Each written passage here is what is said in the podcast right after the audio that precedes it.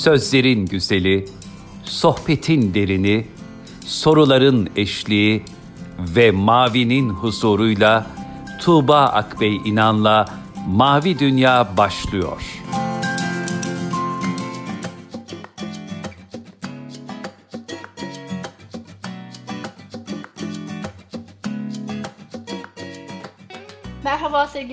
Dinleyenler. Tuğbak ve İnan'la Mavi Dünya'ya hoş geldiniz. Bugün yine kıymetli bir misafirimiz var. Cezve Yayınları Genel Yayın Yönetmeni ve yazar Melih Tuğta bizlerle birlikte. Hoş geldiniz programımıza. Hoş bulduk, hoş bulduk. Çok teşekkürler. Bugünlerde e, yazarlık kısmı genel yayın yönetmenliği olduktan sonra e, sizin için biraz daha geri plana mı düştü? Nasıl bir denge kuruyorsunuz hikayenizde? Denge kuramıyorum. Yani genel olarak dengesiz bir hayatım hocam. Ne yazık ki. Ee, ya daha doğrusu şöyle, e, biraz da bu hayat tempomla da alakalı bir durum oldu. Ee, biraz genel yayın yönetmenliği, biraz hayat tempomundaki değişiklikler, biraz çocuklar derken e, evet yazarlık biraz geri kaldı. Çünkü benim yazma disiplinim biraz şey karışık.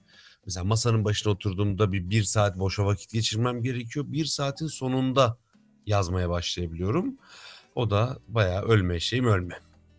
Sizi tanıdığımda bir çocukla aslında başlamıştı serüven. Şimdi dört çocuk var.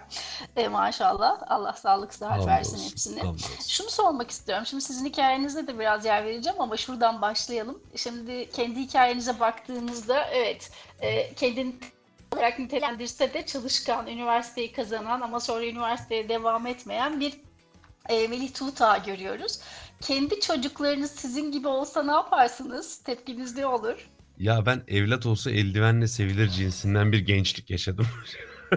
Yani benim gençliğim e, yani hakikaten şöyle geri dönüp baktığımda e, çok övünülecek bir hayatım yok. Ve bu övünülecek hayatım olmamasıyla övünüyorum galiba. Mesela İTÜ'yü bırakmaktan bahsettiniz. Herhalde ben İTÜ'yü bitirseydim bu kadar havalı bir şekilde anlatmazdım sağda solda.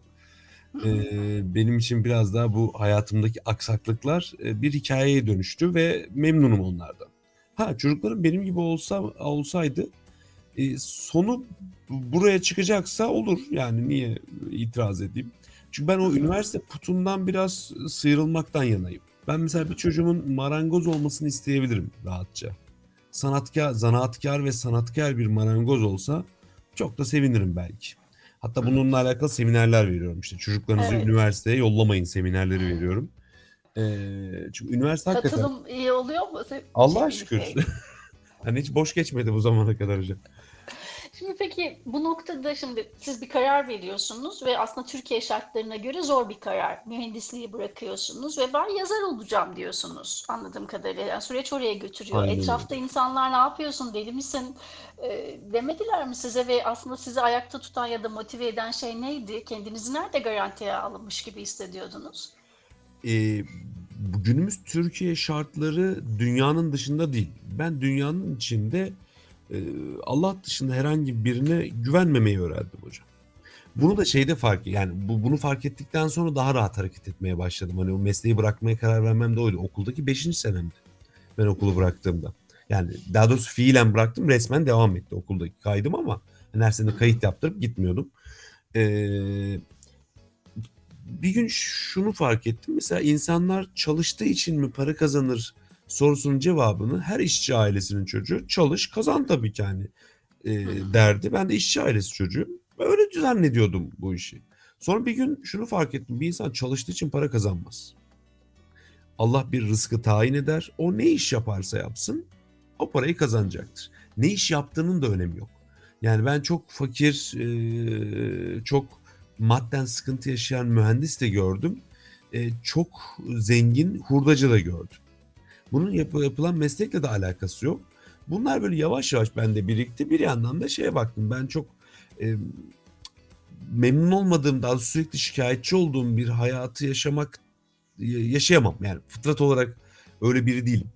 Hani bazıları vardır böyle inatla böyle boğuşur falan. Yok yani ben Allah bana bir yolda çok sürekli zorluk çıkartıyorsa ilk düşündüğüm şey şudur. Hayırlı bir yoldayım galiba. Hani şeytan zorluk çıkartıyor. Sonra baktım ki ben o işten zorluk karşıma zorluk çıkmıyor. Ben o işten mutsuz olduğum için iş zora gidiyorsa ha diyorum Allah beni burada murad etmiyor. Çünkü Allah'ın murad ettiği bir yolda yürüyorsanız elbet karşınıza engel çıkıyor ama siz bu iş bu, bu engellerden şikayetçi olmuyorsunuz. İşin bir parçası o engeller. İşi seviyorsunuz. Hani Şimdi şuraya bir geri dönelim o zaman. E, şimdi siz e, normal şartlarda e, işte okuyorsunuz, sonra dergilerle tanışıyorsunuz ama bu noktada şurada bir boşluk gördüm biraz okuyunca. Yani ne- nerede yazıyla bir anda kendinizi ifade edeceğinizi fark etmeye başlıyorsunuz? Ee, orada şöyle ben lise hayatında e, lisenin ilk iki yılını özellikle bayağı ezik bir çocuk olarak yaşadım. Yani sınıftaki herkesten kısaydım. Böyle kızlardan bile kısaydım. Siz mi? Evet evet yani benim şu anda ses kaydından tabii anlaşılmıyor ama normalde iri bir adamım şu an ben. Evet. Hani hem enine hem boyuna böyle ge- geniş bir insan. Ama o zamanlar öyleydi. İşte bu hazırlık ve 9'da böyleydi. Sonra ben 9. sınıfın o yazında bir anda boyum uzadı ve daha sonra işte şey hani çünkü ergenlik insanların hayvan olduğu bir dönem. Hani hayvanlar aleminde de iri olan kazanır. Yani hani ben de irilmeye başlayınca kazanan tarafa geçmiş oldum o hayvanlar aleminde. Ama o ilk iki sene bende bir şey oluşturdu. Şimdi ben e, asosyal bir adam değilim ya da antisosyal de değilim. Ben sosyal bir adamım. Çocukken de böyleydi, gençliğimde de böyleydi. Ya bir yandan hani böyle fiziken dezavantajlıyım. Şimdi fiziken dezavantajlı birinin kurtarma yöntemleri var. Mesela erkekler aleminde işte futbol oynuyorsa mesela böyle bitirim çocuklar vardı böyle ufak böyle iyi top oynarlar. Boyları kısadır ama acayip hızlıdırlar. Onlar kurtarır. İşte bir kısım böyle bir şey serseri bitirimler vardır. Onlar da kurtarırlar. Boyları kısa da olur. Ama bende bunların hiçbiri yok. Benim sadece çenem çalışıyor. Hani ortamın dışına da çıkmıyorum. Hani benim gibi olanlar da öyle asosyal olup ortamın dışında kalanlar kurtarıyordu. Benim kendimi gösterecek bir şeye ihtiyacım vardı. Şimdi küçüklüğümden beri hep yazıyordum ama orada yazmak işe yaramıyor. Dalga geçiyorlar. Yani bu, bu ne böyle entel. Zaten lakabım enteldi. Edebiyat dersinde böyle bir iki konuya yorum yaptıktan sonra lakabım entel çıktı ama bu hakir görülen bir şeydi. Ben çizmeye başladım bu sebeple. Bir tane işte Latif Demirci'nin hatta karakterlerin taklidini yapmaya başladım. Böyle bu patlıcan burunlu karikatürler çiziyorum. Hatta bir tip çizebiliyordum ilk başta.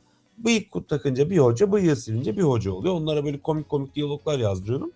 Ben oradan bayağı yürüdüm. Sonra işte çizime odaklandım ilk başta. Bir yandan yazıyorum, bir yandan çiziyorum. Ama yazdıklarımı kimseye göstermiyorum. Sonra biz işte bu ben biraz sen artık da, do- boyum uzadı, e, serpildim.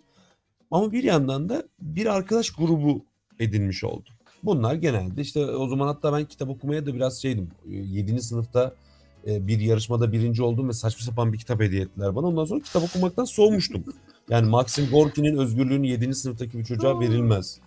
Ben ondan sonra kitap okumayı bırakmıştım. Sonra işte bu tam benim boyumun uzadığı devrede biz fantastik kurgu okumaya başladık arkadaşlarımızla. Şu andaki disiplinlerine bakın şu an çok bambaşka bir alemdeyim şu anda. Yani o dönem çok alakasız Evet. yerlerden girmiştik. Fantastik kurguyla beraber okumaya girdik. Sonra biz bir arkadaşımla beraber e, fantastik kurgu kitaplarının minimumu 10 kitaplık serilerdir böyle. Bir fantastik kurgu serisi yazalım biz demeye başladık. Sonra bununla alakalı detaylı araştırmalar yapıyoruz. Çünkü yeni bir dil, yeni bir harita üretmek gerekiyor falan. Bu bizi çılgın bir araştırma disiplinine, yazmak için araştırma disiplinine soktu. Sonra biz bu arada ya dedik biz bayağı yazıyoruz arkadaşlar. Hani böyle bir şey vardır. Ee, genç aymazlığı vardır. Genç aymazlığı kendini çok büyük gösterir insana. Ya biz oğlum biz açtık kendimizi ya. Hatta dergilere de yollamadım ben hiç yazı. Biz dedik ki bu dergiler bizi anlamaz, değerimizi anlamazlar. Ne yapalım? Web sitesi kuralım. Biz bir dönem sürekli web sitesi ve blog kurduk. Sonra insanlar böyle okumaya başladılar bizi. Ve mesela beni hepsi dergilerde yazıyorum zannediyormuş. Sonra dergiler beni davet etmeye başladılar. Zaten dergi camiasının içinden biri zannediyorlar. Çünkü bizim web sitelerini kullanma şeklimiz de çok ciddi dergi gibi kullanıyoruz. Böyle işte yayın günleri var. İşte aylık böyle belli konseptler seçiliyor falan. Çok ciddi çalışıyorduk o dönem. Bu arkadaşlar okulda oluşan grup mu? Ee, bir tanesi okuldan, liseden arkadaşım hatta. Üniversiteden hiç arkadaş kalmadı bana. Bizimkilerin hepsi mühendis oldular. Ee, bunların hepsi böyle şeyden önce, liseden sonra hepsi hatta internetten büyük bir çoğunluğuyla tanıştığım. Ama dedim beni çoğu hani böyle dergi camiasından biri zannettiği için sanki dergiciymişim de böyle organik bir bağımız varmışız gibi, varmış gibi benimle şey yapıyorlar. Sonra bir baktım ben yazarların içine düştüm.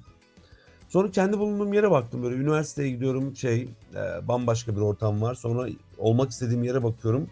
Evet yazmak istediğime karar veriyorum. Çünkü öbür tarafta hobi olarak yaptığım şeye daha fazla vakit ayırıyorum. Sonra orada da bir şey Allah sizi murad edince işler kolaylaşır dedim ya. Benim hiç hesabımda olmadan işte dediğim gibi dergiler beni davet etmeye başladı. Sonra bir baktım bir zaman sonra ben dergi kuruyorum. Sonra işte o, o dönem TRT Çocuk Dergisi'nin ilk çıktığı zamanlarıydı. İşte oranın işte kuruluşunda bulundum. İlk iki sene orada yapımında ve işte pek çok köşenin yazımında bulundum. ben hiç bunları hani arzulamadım. Bir yere başvurmadım. İşte bir şey, şey yap. Ben sadece ürün ürettim.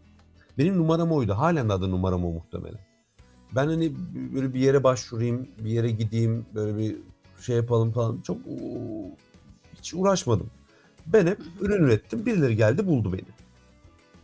Yani ben öyle mesela yazmaya karar verdim de... ve yürüyorum değil böyle. Evet. Hı hı. Buyurun. Şiirle de bir alakanız var değil mi? Yani çizimle başlayan iki hikaye şiirle devam e, tabii, ediyor. Yani o bu dediğim sonra. dergiler beni davet etti, web siteleri kurduk falan hep şiir ve öykü üzerineydi. Ben hiç çocuk edebiyatı gibi bir niyetim yoktu ilk başta. Ben e, entelektüel zevkini, entelektüel tatminini şiirde ve öyküde yaşayıp hatta şiirde, şiir özelinde yaşayıp işte senaryo ve reklam yazarlığıyla, yazarlığıyla da iyi aşemi kazanırım diyordum. Benim mühendisliği bırakırkenki planım buydu. Peki size sonra Sessiz Sakinler teklif edilmiş anladığım Tabii. kadarıyla ve şey demişler 10 serilik bir Sessiz Sakin kitabı yaz ve siz de demişsiniz ki malzeme kendi hikayem oradan başlayayım hepsini yazmaya ama sizin bunu yazabileceklerine inandığı şey neydi sizce? Neyi aslında anlatmış oldunuz o insanlara? Dedim ben yine ben yine ürün üretiyordum. Mesela bize o, o iş bana teklif gelme sebebi şuydu. Ee, ben o, o dönemde reklamcılık yapıyordum. Ee, tam bir iş bir iş yerinden ayrılıp başka bir iş aradığım sırada bizim animasyon ajansı olan bir abim şey yapmıştı. Biz zaten onunla hani senaryo çalışıyorduk. Ortak olduğu firmada başka bir reklam biriminde elemana ihtiyaçları var. Ya Melih sen orada seni orada işe sokalım. Sen orada gibi gözük ama bizimle aslında senaryo çalış dedi.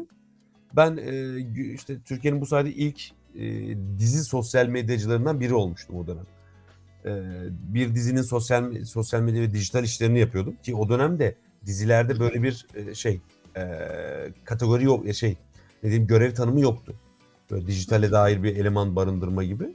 Ben onların ilklerinden biri oldum o sırada. Bir yandan işte o dizinin dijital işlerini yaparken günümün çoğunu aslında senaryo ile geçiriyordum. Çocuk senaryoları yazıyordum. Ben bir de şeydi yani şiir yazarken de hani hep şakacı şair durumundaydık. Hiç ciddi olamadım ben hayatımda. Yani o işi beceremiyorum ciddiyet işini. Mizah yazıyorum ben sürekli. Hani en ciddi meseleyi bile geyik yaparak anlatmak geliyor içimden. Allah bu, fıtrat üzerine yaratmış bizde. Bu noktada Nasrettin Hoca'dan el almış olabiliriz. E, pirimize oluyor yani. E, bu sebeple benim mizah yazdığım biliniyor. E zaten yazar oldum biliniyor. Edebiyat camiasında beni tanırdı o zaman. Yani çocuk çocuk edebiyat camiası tanımazdı ama edebiyat dünyasında çıkmış bütün dergilerin ya içinde vardım ya kuruluşunda vardım ya bir sayıda olsa yazmışımdır. O dönemin böyle en e, baba dergilerinden en e, niş fanzinlerine kadar. Çok ürettiğim bir dönemdi çünkü.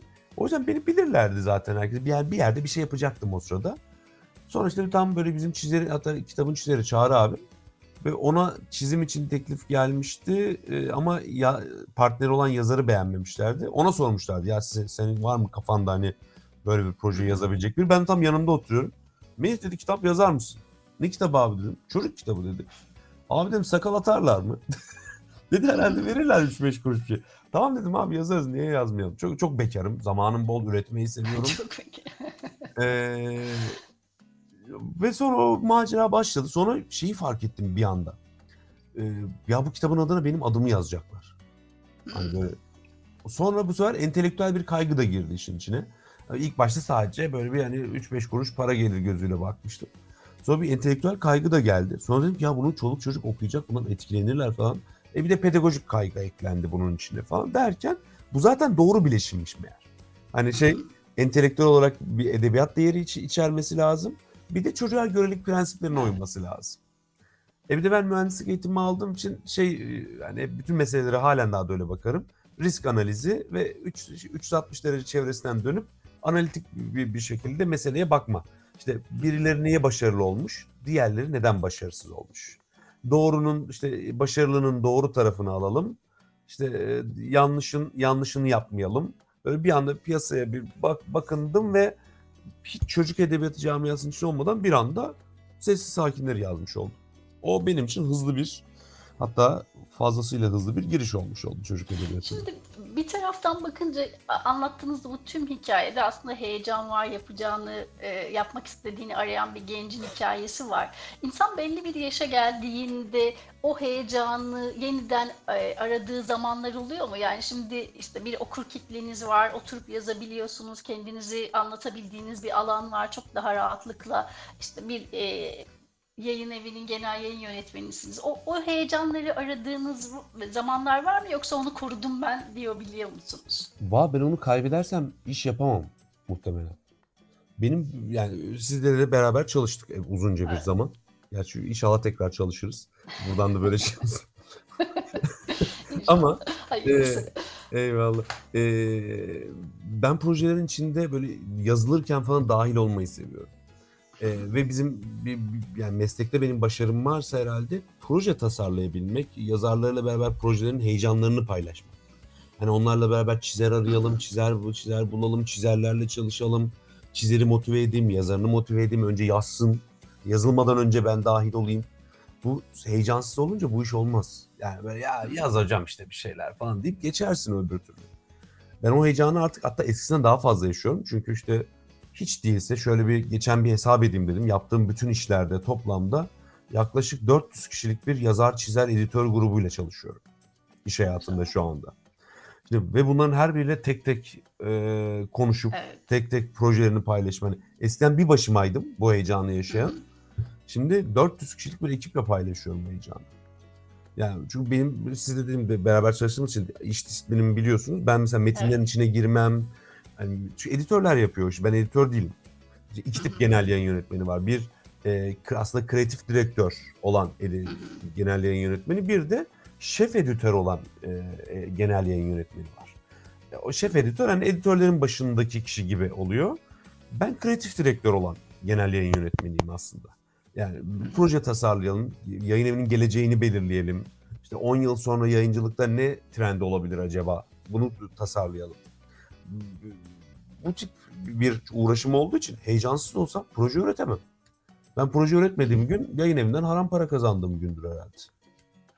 Şimdi şunu da merak ediyorum. Size genelde gelen sorulardan e, işte hani nasıl yazar olunur, nasıl yayı size ulaşabiliriz gibi gelen soruların çoğu aslında sizin belki de kendi hikayenizden referansla ya insanın kendini fark ettirerek e, olabileceğine inandığınızı e, düşündürtüyor bana Hı-hı. çoğunlukla. Yani ısrarla gitmenin değil, zaman zaman aranan olmanın, talep edilen olmanın yazarlıkta daha evla olduğunu düşündüğünüzü zannediyorum. Öyle mi aslında? Tam olarak öyle hocam. Yani şöyle, ben mesela e, cezvede yaptığımız şey ya da benim şu an bir yandan işte kurum dergileri çıkartıyorum ben. İşte belediyelere ya da herhangi X kurumlara dergi çıkartıyorum. Oralarda da sürekli bir yazar ihtiyacım var. Ve cezvede yaptığımız şey tam bir deli işi.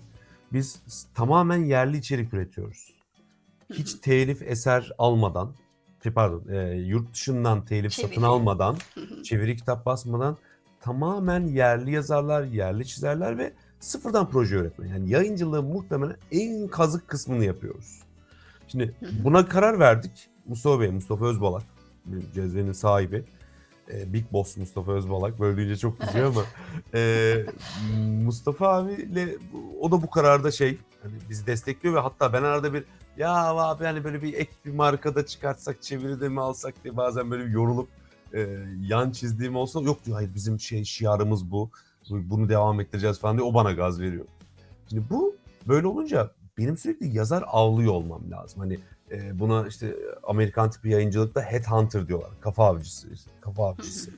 ben bir kafa avcısıyım aslında. Ben sürekli yazar bulmaya çalışıyorum etrafta. Ama şöyle bir yazarların isteği var. Diyor ki ben böyle bir işte evde oturdum, canım sıkılıyordu, kitap yazdım. E, adınız ne? X. Şimdi benim gibi sürekli yazar arayan ve çocuk edebiyatının tam ortasında ya da edebiyat camiasının tam ortasında olan biri bir kişinin adını bir kere dahi duymadıysa o kişinin yayıncılık dünyasında varlığı yok demektir. Şimdi bir yayın evi neden ona yatırım yapsın? Şimdi biri dursa yerinde sürekli ürün üretse, kendi okur kitlesini oluştursa çünkü kitap son duraktır. dergilerde yazsa, dergilerde çizse, sosyal medyaya içerik üretse, web siteleri açsa. Ben bu yoldan yetiştim çünkü. Belki de benim bildiğim yol bu olduğu için böyle diyorumdur. Başkaları için başka bir yolda vardır. Ama ben yayın evinde böyle çalışıyorum. Ee, bir varlık gösterse ve ben daha sonra onu ben bulurum. Ya da o bana geldiğinde işte bir CV'sini koyar. İşte ben şuyum, şurada yazdım, burada ettim ve sosyal medya hesabım bu. İşte kurduğum blog bu, yaptığım dergi bu. Ben bakarım, aa evet zaten ismini muhtemelen biliyorumdur. Bilmiyorsam da bir iki araştırmayla evet bak bu kişi doğru kişi dedim. Çünkü bir yayın evi bir kitaba yatırım yapıyorsa yazarından minimum 5 yıllık şey bekliyordur. Ee, hevesli bir katkı bekliyordur. Bazıları Ama- var. Bir evet yazıyorlar. Evet yani bir atımlık kurşunla yazıyorlar. E Şimdi 6 ay sonra hevesi geçiyor. Ben 6 ay sonra hevesi geçecek birine on binlerce lira parayı yatıramam. Yani ben çünkü bir e, tam bir işin bir tarafında sanat yapıyoruz ama diğer tarafında da bir parayı yönetiyorum.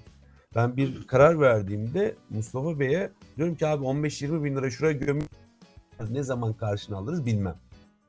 Bu ben birinin 6 aylık hevesi için bu masrafa giremem. Benim yıllarca uğraştığını bildiğim, gördüğüm ve yıllarca da bıkmayacağını düşündüğüm kişiye yatırım yapmam lazım.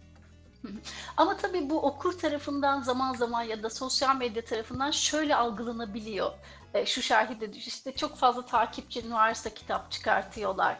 İşte ne bileyim e, belirlenen şey biraz fenomen olmak gibi bir algıya sebebiyet veriyor. Aslında sizin söylediğiniz şey başka bir şeye e, tabii. karşılık veriyor Ha, değil mi? Yani var güzel. olan her potansiyeli o yeteneğe hizmet için kullanma aslında sizin söylediğiniz şey. Tam olarak öyle. Bir insan neden fenomen olur?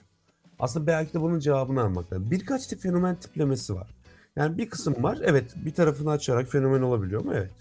E, Aptallık yaparak fenomen olabilenler var. O da mümkün. Yani her e, sakat malın kör alıcısı vardır nihayetinde. Ama bir de düzenli olarak içerik ürettiği için insanların takip ettiği, hayran olduğu insanlar var. Şimdi bizim bulduğumuz kişiler genelde böyle kişiler oluyor. Yani bir mesela birisi sürekli bıkmadan içerik üretiyor. Ya elbet o karşılığını bulur. Yani ben yıllarca bıkmadan, usanmadan içerik üretip de karşılığını bulmayan kimseyi görmedim. Ha bir kısım gafil vardır. Hani kendini çok iyi zannettiği için kendini geliştirmeden sürekli ürün üretir. Benim kastım bunun dışında. Yani Tabii daimi bir gelişimi. olabiliyor. Onlarda da sonrası devam etmiyor bakıldığında da yani. Ya şey de var ya ben mesela e, çok karşılaşıyorum. Çünkü bir yandan Türkiye'ye dolaştığım için her şehirde muhakkak bir tane çıkıyor. Benim 70 tane kitabım var. Ama işte bir de böyle İstanbul'dan bir fuara katılıyorsan e, yerel yazarlar biraz böyle bir e, bazen kızgın bakışlarla bakabiliyorlar. Mesela 70 tane kitabım var. İşte sizi böyle çağırdılar. Bizi işte belediye umursamıyor. Şimdi 70 kitap bak bakıyorum m, birbirini tekrar etmiş 70 kitap. E o kitaplar okunmaz çok normal. Yani bugün mesela dü- dünyanın taşrası diye bir yeri kalmadı. Dünyanın her yeri koca bir şehir aslında. Yani o taşra ayrımı bitti. Birinin kenarda kalma ihtimali yok oldu neredeyse. Herkesin çok rahat kendini gösterebildiği bir dünyada yaşıyoruz. O yüzden ben çok yetenekliyim ama kenarda kaldığım kimse beni keşfetmedi durumu biraz hak hakça bir söylem değil. Yani yeterli derecede yani iyilik de şöyle, iyilik doğru net bir tanımı olan bir kavram değil. Yani mesela iyi yazmak. Şimdi eee, ben e- elimde belki en sevdiğim kitaplardan ve 10 tanesini çıkartsam herhalde 8'i bir baskı yapmıştır. Çünkü benim kendi kişisel böyle şey olarak hani zevkine okuduğum kitaplar çok niş alanlara hitap ediyor. Ve o kitabı kimse okumaz ki ben biliyorum. Yani yayıncısı da zaten ba- batmamak için çok uğraşır öyle kitapları. Ama bir de şey var hani e, genel izleyici kitlesine hitap etmek isteyen popüler anlatı kitapları var. Onlar da çok okunduğu zaman iyi olduğu anlamına gelir. Şimdi bu kitabın iyi, iyi yani o yüzden iyi lafını yanlış kullanıyorum. O yüzden onu düzeltmek için söyledim. E, doğru hedef kitlesine ulaşamamış iyi eser yoktur. Ama mesela ben şiir, şiir kitabım da var benim. İşte vakti zamanında 500 basılmıştı ve böyle bir işte bir yılda olmadan bitince çok şaşırmıştık. Ulan ne kadar sattı demiştik. Yani e, şu anda Şiir. Yani e, Sessiz Sakin'in bir kitabı sadece tek bir kitabı 120 bini geçti. Yani 200 bin lira doğru gidenleri var. Şimdi O hatta şu anda üzülüyoruz mesela yani böyle çok böyle işte çok hızlı baskı yapmazsa. Ama şiir kitabının hedef kitlesi oydu. Halen daha hani 500 bassak ve 6 Bir ayda bu yılda gitse gene başarı olur hakikaten çok güzel deriz anda. ya hani şimdi mesela belki yakın zamanda şey yapacağız mesela 2000 bastık diyelim ben böyle bir iki yılda bitse o 2000 kitap derim ki ulan ne kadar sattı bu kitap ya bestseller benim için. Şiir kitabı çünkü hani onun alıcısı o kadar. Yani o yüzden hani insanlar kendini yanlış yere koyup yanlış kişilerle kıyaslıyorlar. Evet. Peki çocuk edebiyatı e, kendi adınıza bir durak mı sizin için? Yoksa buradan başka alanlara da yetişkinlerle ilgili bir şey de yaparım diyebileceğiniz bir alan açıyor musunuz?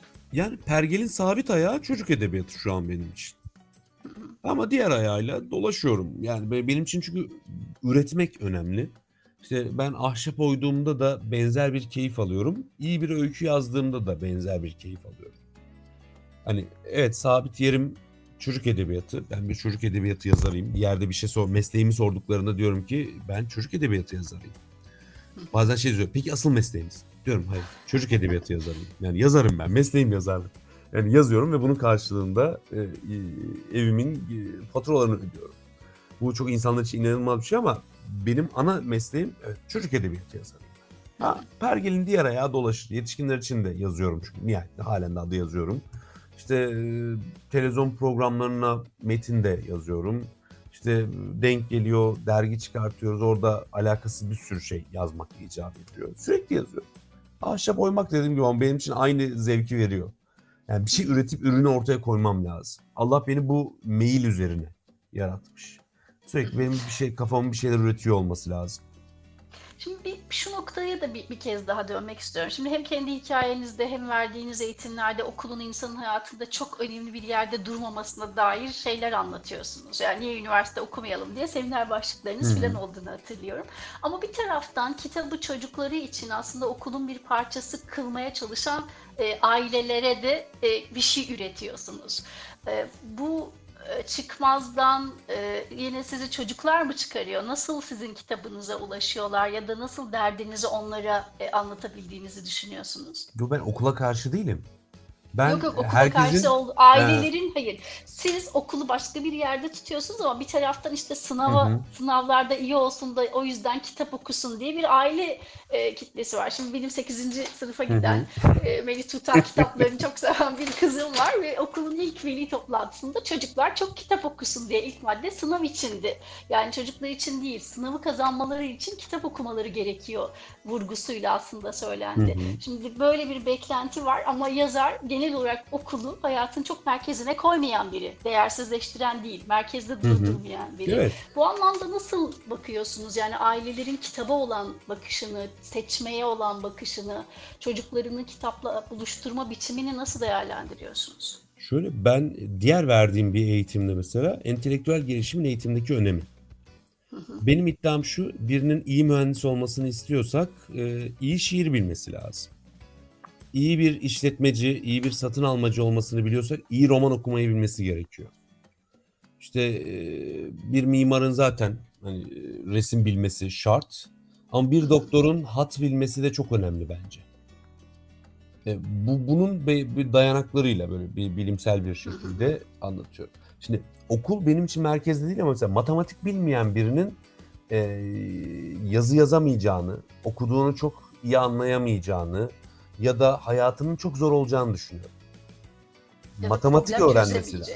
Evet yani matematik öğrenmesi lazım bir insanın. Yani matematiğinin notunun kaç olması çok önemli değil. Ama bir mantalite olarak, e, bir düşünce biçimi, düşünce stili olarak matematik bilmesi lazım.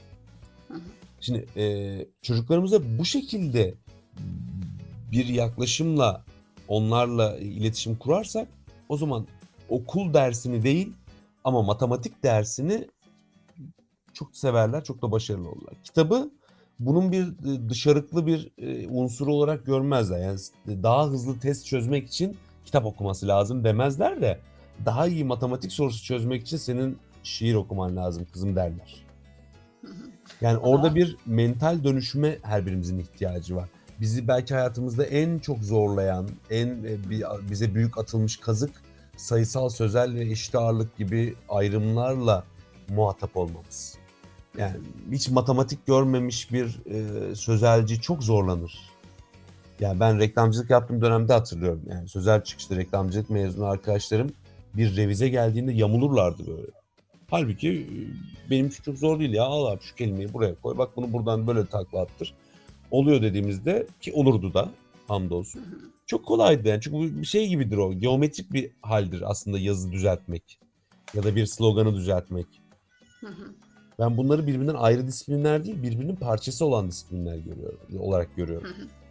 E, son olarak şunu da sorup sohbeti nihayete erdireyim isterim. E, kendi kişisel e, hikayenizde bundan sonra yapmayı planladığınız, hani hep proje üreten biri olarak kendinizle ilgili projeleriniz neler? E, ve okur anlamında da nasıl bir çizgiye doğru e, kitap dünyası gider diye düşünüyorsunuz? Var şöyle ben bir süre yazmayı durdurmak zorunda kaldım. Yani kendim yazamadım. Böyle yazmak, yazmak istememe rağmen. Bir önce bir oturup adam gibi tekrar kitap yazmaya başlamam lazım. Ee, ama bu benim zaten sürekli yapmak istediğim bir şey olduğu için bunu hedef olarak koymuyorum. Ama böyle kısa vadeli hedef olarak söylemiş olayım. Orta vade orta vadede sinema ile alakalı bir şeyler yapmak istiyorum aslında. Yani o senaryo ve yapım olarak birkaç e, fikrim ve işte o, o yöne dair kendimi eğitmeye dair işte çabalarım var. İşte senaryo yazımına dair e, kendi zaten bir ufak tecrübem vardı ama bir sürü deneme yapıp orayı geliştirmek istiyorum. Yayıncılığın geleceğiyle alakalı ise orada aslında çok e, bir süre standartların değişmeyeceğini düşünüyorum. Yani mesela herkes böyle devasa değişimler bekliyor. E-kitap için de böyle beklenirdi. E-kitap tutmadı. Ee, şimdi işte bir ara Wattpad kitaplarının piyasayı kasıp kavuracağını ve bir daha geri dönüşü olmayacak bir şekilde insanların çılgınca Watt, Wattpad tarzı kitap yazacağını düşünüyorlardı. O da tutmadı. Yani bir süre sonra e, azalarak bitti. O yüzden bugün çok fazla felaket senaryoları hatta yayıncılığa dair distopik önermeler, ee, ne kadar kötü olacağına dair şeyler, insanların kitap okumayı bırakacağına, çocukların kitap okumayı sevmeyeceklerine dair çok söylenti var. Ama ben bunun e, fıtri eğilimler olduğunu düşündüğüm için çok büyük değişimler olacağını düşünmüyorum. Şu anda bir standartı var işin. Türkiye'de eksik olan kısım gençlik edebiyatı. Yani benim de e, biraz gelişimine Türkiye'de katkı sağlamış olduğum, hatta belki de ilk öncülerinden olduğum o 9-13 yaş grubuna yerli içerik üretmek konusunda eksik vardı. O artık tamamlandı orada. Orada da sıkıntı yok. Bu böyle devam edecek. Bir standart işte şey var. E, velilerin istediği, öğrencilerin istemediği, öğrencilerin çok okumak istediği, velilerin sakın dokunma dediği kitaplar Evet. ve ikisinin bileşim kitapları. Bunlar bu seyir bu seyirde bir ortalamada devam edecekler. Şimdi bu söylediğim delil olarak bir yerde kayıtlı kalıyor ya. Muhtemelen iki yıl sonra biri bana şey diyebilir. Yine böyle Wattpad akımı gibi bir akım gelince. Bak sen böyle dedin böyle çıktı. Sonra ben de ona o konuşmadan bir yıl sonra her şey eski haline geldi diyeceğim ki evet her şey aslında rücu eder. Çünkü biz şey e, mesela yemek yeme alışkanlıklarımız çok değişmedi. Biz halen daha acıktığımızda yemek yiyoruz. Ha yediğimiz şeyler değişebiliyor, pişirdiğimiz e, kaplar değişebiliyor. Hani işte teflon devreye girdi, granit çıktı, çelik tencereler, emayeler gitti, bilmem neler oldu ama temel işlevi aynı. Ateşin üstüne yemek konur, pişirilir ve yenir. Yemek bu, bu eylem değişmedi. O yüzden kitapla alakalı da bu eylem değişmeyecek. İyi içerik, iyi edebiyat, e, çağına uygun iyi edebiyat her zaman aynı şekilde ayakta kalacak. Benim yüzden çok fütüristik de evet bir açlığı, biri bedensel, biri ruhsal açlığı e, Aynen gidermeye Yani yarayan iki çok şey. böyle fütüristik e, komplo teorilerim yok yani o noktada. Yayıncılığın kaderi değişecek falan dijitalleşmeyle beraber. Yok değil ya. Çok teşekkür ederiz programımıza katıldığınız için. Ben teşekkür ederim. Eklemek istediğiniz bir şey var mı tarihe not düşmek için? Dinleyenler hakkını helal etsin. Çok gevezelik yaptım. Zaten hayatımda e, bir elim yazarken çok çalışıyor. Bir de çenem e, sürekli çalışıyor. Onun dışında da dünyada çok bir işe yaramıyorum galiba. Estağfurullah. Umarım Allah bu iki nimeti sizden almasın Amin. uzun yıllar inşallah o zaman. Amin, Çok amin. teşekkür ederiz. Allah razı olsun. Görüşmek üzere. Sevgili dinleyenler bugün de programımızda kıymetli bir misafirimiz vardı. Cezve Yayınları Genel Yayın Yönetmeni ve yazar Melih Tuğta bizlerle birlikteydi. Bu hoş sohbetin ardından programı nihayete erdiriyoruz. Instagram üzerinden Tuğba Bey İnan'ı ekleyerek programımıza dair geri bildirimleri bize iletebilirsiniz efendim. Bir sonraki programda görüşünceye dek hepinize Allah'a emanet ediyoruz. Hoşçakalın.